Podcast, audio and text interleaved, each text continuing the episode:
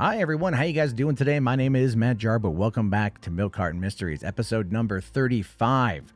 Sorry for the couple day delay. Holiday weekend and the census job that I'm doing is just consuming my life. I feel like I'm an investigator. So, being into true crime, it kind of seems pretty cool because I get to figure out where people are and try to uh, ascertain their whereabouts and their information. Uh, of course, it's all for the government, it's not for any kind of nefarious reason, but still, it's fun and it keeps me thinking about true crime. In fact, just a quick little side anecdote I spent pretty much the whole of the weekend at a lake for affluent people out of Seattle. Uh, going around and trying to track them all down, and it was it was cool. It felt like one of those Stephen King esque stories about being in the wilderness, you know, and and it was nice. It was it was interesting. Nothing horrible happened. Didn't find a dead body, but I have been to some weird places that do creep me out and some nice places that I would love to live at. Uh, but that being said, why don't we talk about today's stories? We've got seven people shot and killed oh, at a drug uh, outlet, or not outlet, but a, a drug manufacturing organization. It's the best way I can describe it in California. Uh, police in Oklahoma are looking for a child porn distributor who apparently is still at large and there's been a an arrest made in a 17 year old cold case, and those are always interesting to talk about because I, I guarantee you. Uh, DNA technology is going to be bringing a lot of these bastards to justice here in the next next couple years. So, without further ado, why don't we dive right on in? But real quick before we do, uh, for those of you guys who are listening on iTunes and Google Podcasts and Spotify and Stitcher, do me a solid and please head over to facebook.com forward slash milk carton mysteries. Or, sorry, facebook.com forward slash the milk carton, that, that groups dot the milk. I can't think today. Facebook.com forward slash groups forward slash the milk carton. There we go on that one. Head over, check that out, join the group, get in on the conversation. I know, I know, it's a flubbing, it's a first day back. I can't, can't help it. You know what I mean? This is conversational, it's off the cuff this these things happen. That's why I think you guys like the show. All right, so let's go over here to uh Angua, Aguanga in California, which is in Riverside County, where seven people were shot and killed. Uh, more than 1,000 pounds of marijuana found at the scene. Now, this is what strikes me as odd right off the bat. A thousand pounds, a half ton of marijuana found at a grow operation, an illegal grow operation, where seven people were killed. What about that seems weird to you, right? Anything? Just a little bit? Okay. So here's what it says Seven people were found suffering from gunshot wounds in an apparent illegal marijuana operation in an unincorporated area of Riverside County. An apparent, I love it, apparent illegal operation. Yeah, it's seven dead bodies. I'm pretty sure it's not legal. Uh, and all seven have died, unfortunately. One of the women were take to a, taken to a nearby hospital where she did die, and the other six people did die at the scene. Now, deputies have responded to a report of an assault with a deadly weapon when they found the seven shooting victims. Uh, they say here that evidence located at the scene indicated that the location was being used to manufacture and harvest an illicit marijuana operation. Even though weed is legal in California, in fact, all along the West Coast, you still have to get it from approved dispensaries, and those kind of operations are still going to be considered illegal. But I find it very fascinating that seven people were shot and killed. They were gunned down. And the question becomes why? Now, the statement does go on to say here that they found over 1,000 pounds of marijuana and several hundred marijuana plants at the scene. So somebody killed these seven people, executed these seven people. Now, the woman who was found alive, maybe she talked, maybe she said something, maybe she was able to give the authorities something to use before she unfortunately succumbed to her wounds. But the cops are saying right now that the search did not yield any suspect or suspects, and investigators stating that the killings appear to be an isolated incident and that there's no immediate threat to the general public. And they have to say that because when you hear about seven people being gunned down at an illegal grow operation, even though it's in Riverside County, right on, I think it's on the northeast side of Palomar Mountain, it is going to put people in the area at, at, at on on odds a little bit. Right? They're going to be a little bit on edge. They're going to be a little bit worried about this because they're like, "Oh my God, is there going to be a killer out here? Is a killer running around? Is he gonna is he gonna is he gonna come to us?" Not far away from where I believe this whole thing took place is an RV park. Uh, it's an RV resort. sort of thing. It's it's it's an old folks RV resort. It's you know it's Riverside County. It's not your your normal what you would view California to be. It's not a coastal thing. It's in the desert area. It sucks out there. I've been there before. And so that's a lot of what people out there, you know, they get they want to move away from the city, they want to get away from all that, more of a peaceful life.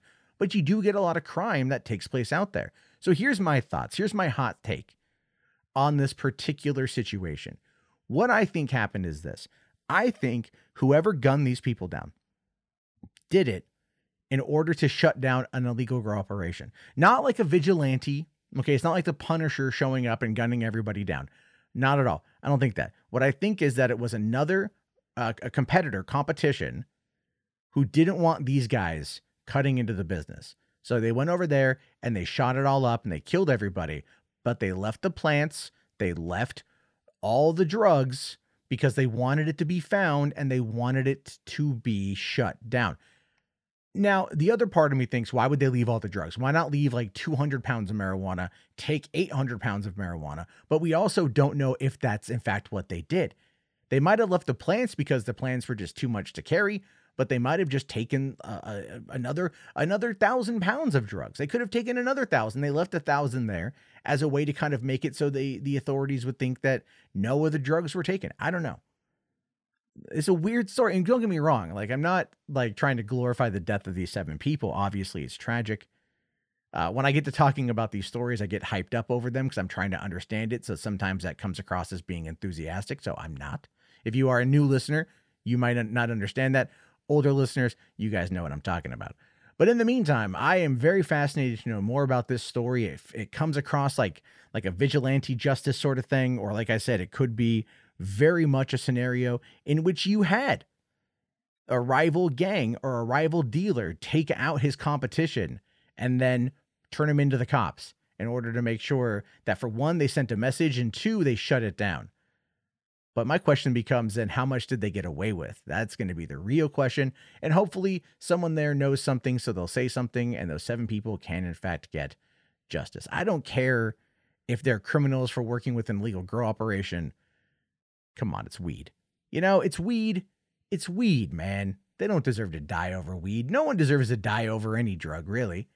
But come on, it's weed. I don't know. I'm not a big fan of it. So let's um let's jump over here to this. This is a crazy story. Uh this is sick. This is twisted. This is disgusting. A child porn suspect is at large in Oklahoma. And uh, I believe it's in Enid, Oklahoma, close to Oklahoma City, close to Norman, Oklahoma. Uh, what we have here is authorities are currently seeking a man who is wanted for the distribution of child pornography in Garfield County. His name happens to be Bryce Gage Watsons, 22 years of age, who has no address listed, current at least. He was charged April 14th in the Garfield County District Court. A Garfield County judge granted an arrest warrant and denied bond, but they didn't know where he was. They've got no address right? So the problem, though, is that this is where the cops made a mistake. So the Enid Police Department said on uh, April 14th that they had arrested Watkins. Um, but it turns out that they arrested the wrong man. So they got the wrong guy. They thought they got this child uh, porn, you know, distributor, this this horrible, sick, disgusting monster, and they got the wrong guy. Now, uh, a spokesperson did say that the Norman police contacted a 29 year old man on August 14th who matched Watkins' photograph and had been released by Enid police. The man who was homeless refused to positively identify himself and fled from the cops. Uh, after he was apprehended, police determined that he wasn't Watkins.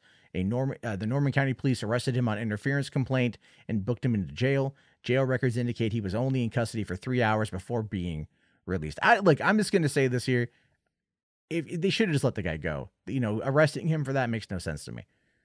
Now, Watkins himself, like I said, charged on August 14th.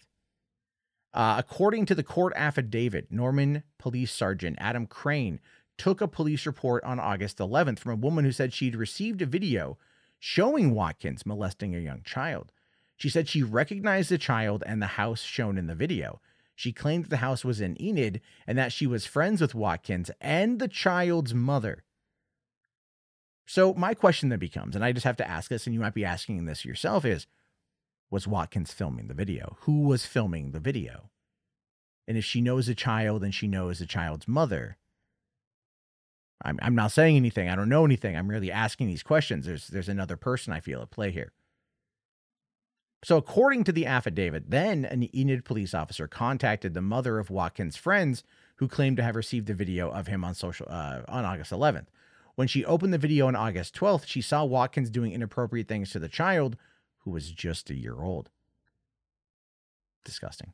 According to the affidavit, the Enid officer viewed the video and saw the message above it that said, Whose child is this? The video included a screen recording of a phone's camera roll that allegedly showed Watkins molesting the child. So it was basically he shot the video, had it on his phone, someone got a hold of the phone, and then took a video of themselves looking at the camera roll on the phone.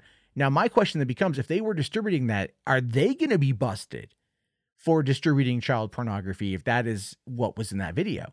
Most people probably wouldn't think about that. They wouldn't think about the idea here of if you if you get your hands on it and you distribute it, like you are technically distributing CP, which is a crime even though they're trying to identify who it is. Now, uh, but this is how they identified who Bryce Gage Watkins is. The officer was able to confirm the identity by viewing photographs of him on his Facebook account and then verifying them. I mean, at this point, social media brings down so many people. Uh, in this case, good. Take this guy out back, beat him with a hose, and bury him in a shallow grave. You know what? He's if they got video of him identifying him doing this, this isn't like an allegedly thing. Ah, man, no, no, no quarter for pedos. Uh, especially a year old. Come on, dude. Like, just no. Uh uh-uh. uh. That's disgusting stuff.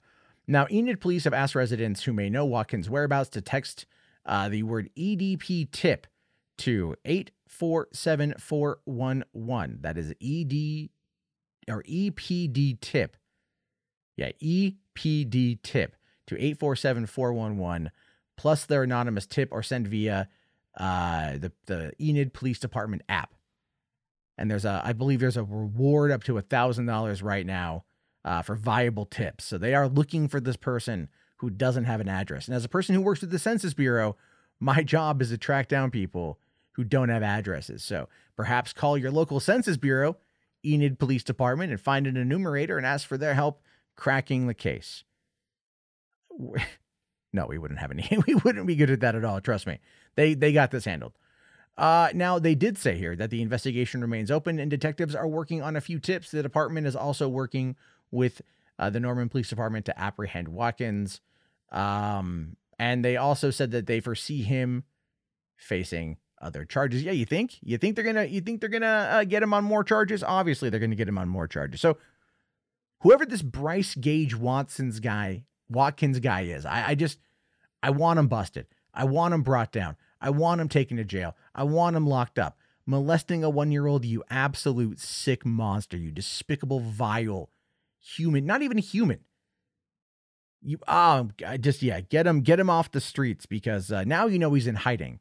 Now his face and his picture are out there and people are going to be looking for him. And I hope, hope they get him. I hope they get him soon. And I hope they, again, nothing good happens, is what I hope. All right, let's talk about the final story of the day, where there's been an arrest made in a 17 year old Lubbock County cold case. And this is always good. Uh, so, this is what it says here. After more than 17 years, a man is facing charges in the 2003 slaying of a 21 year old Lubbock woman. Andy Castillo, 57 years old, who would have been 40 at the time of this, uh, was charged with murder in the case of Cynthia Cynthia Joanne Palacio. The arrest comes following a lengthy investigation by the Texas Rangers and the Lubbock County Sheriff's Office. So, yeah, they're going to get their guy in Texas, and uh, they don't mess around when it comes to that stuff out there. Uh, over the years, law enforcement has scrutinized evidence and investigated tips as they came in.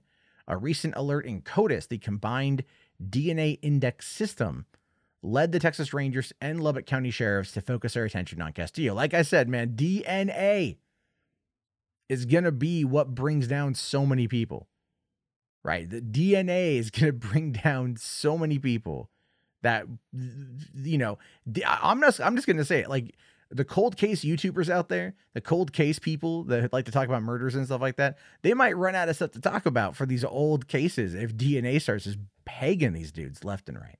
No, I'm kidding. There's always going to be stuff to talk about. So here's what it uh, what it says. Castillo was in the McLennan County Jail in Waco on an unrelated criminal solicitation to commit sexual child sexual assault charges when he was served with the arrest warrant. So this guy this guy was already in jail busted for trying to have sex with the kid. Right? Like he was already busted and then now he's like double busted. He's got this warrant uh, for the Palacio case. This is what the DPS director Steven McCraw says. Uh, one of our duties in law enforcement is to pursue every lead and seek justice for victims and their families, even when the case runs cold. I'm proud of the diligent efforts by the Texas Rangers and the Lubbock County Sheriff's Office to solve this nearly two decade old case and find justice for a young woman who was brutally murdered. And here's what we know about Palacio. She was found on a rural road southeast Lubbock County July 15th, 2003, partially nude and strangled. Her last known whereabouts were unknown, and she is survived by a daughter who was two years old at the time of her death, and her daughter would now be 19 years old. Just two years younger than her mom was when her mom died. That's insane. Now, the investigation into Palacio's death has been linked to another homicide, the April 2004 killing of Linda Trevino uh, Carbajal, which remains under investigation. Carbajal, who was also 21 years old at the time, was found strangled on a rural road in North Lubbock County and had suffered blunt force injuries. So it does appear that this guy, this Andy Castillo, might have himself one hell of a body count. And now with DNA and everything else that's going to be out there, we might be we might be seeing a situation where um a lot of these people, a lot of these guys get brought to justice and we're going to be solving a lot of murders and finding out that a lot more is is connected. And that to me is going to be the scariest thing. When we start to put together through CODIS and all the DNA testing and everything else, look at the Golden State Killer. Look at what they were able to get him to confess to, things that they knew that he did. Got him through DNA. The more of this we see, the crazier it is going to get. And that, my friends, is going to be the frightening aspect of it how many of these people died at the hands of the same person? That's going to be scary. But as always, I want to hear your thoughts about it. Facebook.com forward slash groups forward slash the milk carton. I said it right this time. And on that note, guys, I'm going to wrap up the video. I'm going to wrap up this episode. I think it's been a good episode, a lot to talk about there, a lot for you to discuss with your family over over dinner. You go, hey, did you hear about uh, this uh, child porn distribution asshole? who's uh, on the loose in, in, in Oklahoma City, or uh, you know the the cold case that is now on its way to being solved via DNA, where uh, you know what um, uh, Cynthia Joanne Palacio, I just want to make sure I got her name correct there. It's going to get some justice finally after nearly two decades. It's good to see. It's good to hear. So. Let me know your guys' thoughts. Come over to facebook.com forward slash groups forward slash the milk carton. If you guys are watching this on YouTube, leave your comments. Also, go over to the group and if you're listening to this on Spotify or iTunes or anything else, please leave a review. If you like it, leave a review. If you don't like it, leave a review. Either way, talk to me, baby. Talk to me. I'll talk, talk to you guys tomorrow. Have yourself a great week. Thank you again, and peace the hell out.